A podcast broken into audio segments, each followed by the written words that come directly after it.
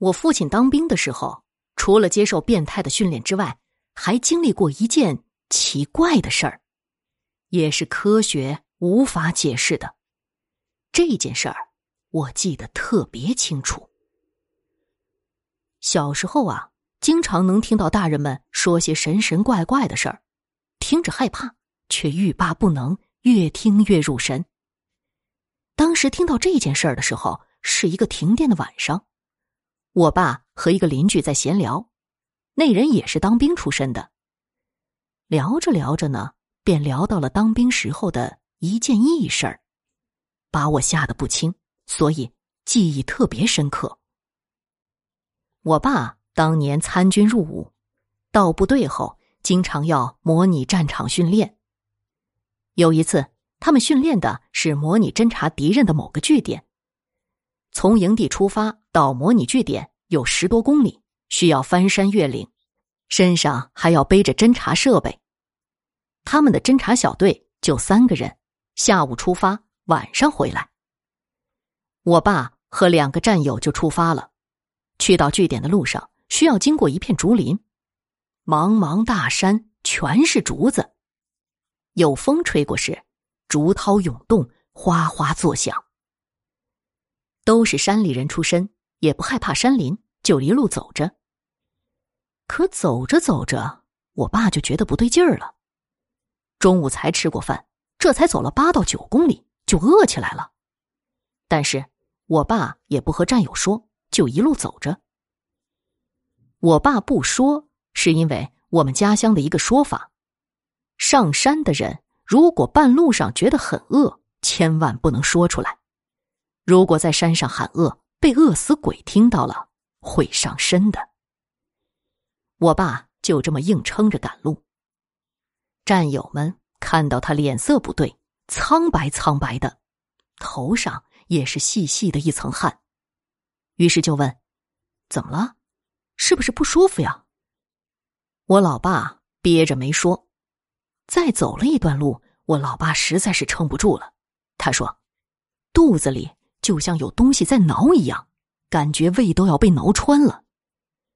他终于开口了：“有吃的吗？我实在饿得不行了。”战友们看他确实脸色很差，就拿出干粮来给他吃。吃完了一个人的不够，最后把三个人的都吃了，还是饿得不行。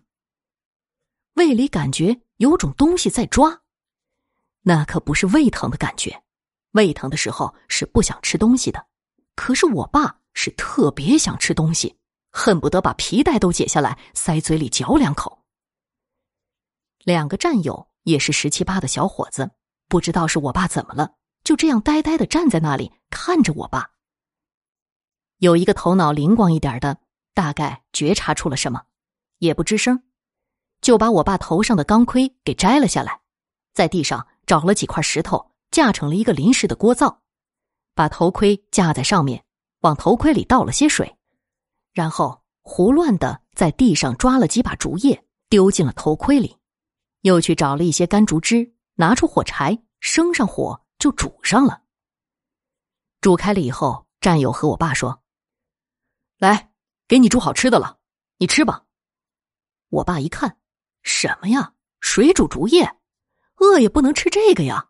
毕竟不是属熊猫的呀，我爸不吃，他战友说：“吃吧，吃了就不饿了。”我爸看他不像在开玩笑，估计当时也是察觉到了什么，端起头盔就是一阵的猛吃，竹叶在嘴里嚼也嚼不烂，就和着汤一块往下咽。一头盔的竹叶吃下去，还喝了些竹叶汤。我爸吃完坐在地上都起不来了，他说：“其实并不难吃。”问题是什么味道都没有，又硬又涩，嚼不烂，咽不下去。吃完坐了一会儿，感觉到慢慢的身体就恢复体力了，也不饿了，脸上也慢慢恢复了气色。休息了会儿，就继续赶路。走了没多远，我爸哇的一口蹲在地上就吐了，前边吃的干粮还有竹叶，连同中午吃的都吐了出来。哇哇吐了好久，吐到胆水都快出来了，这才停住。我爸说：“当时觉得肚子里很胀很胀，也没预兆，突然就吐了起来。吐的时候特别难受，但吐完以后觉得是一身的轻松，也不觉得饿，也没有任何不舒适的感觉了。后来我爸说呀，那是恶鬼上了身了，吃的再多也不管用的，吃到极限人会被活活撑死的。饿死鬼附在人身上，被附体的人就会疯狂的想吃东西。其实这些吃的都被那东西给吸收了。还好他那战友也是农村出生的，懂些神神鬼鬼的常识，给他吃了竹叶。竹叶是不能吃的，被附体的鬼吃了不能吃的东西，他就会离开，离开了人也就没事儿了。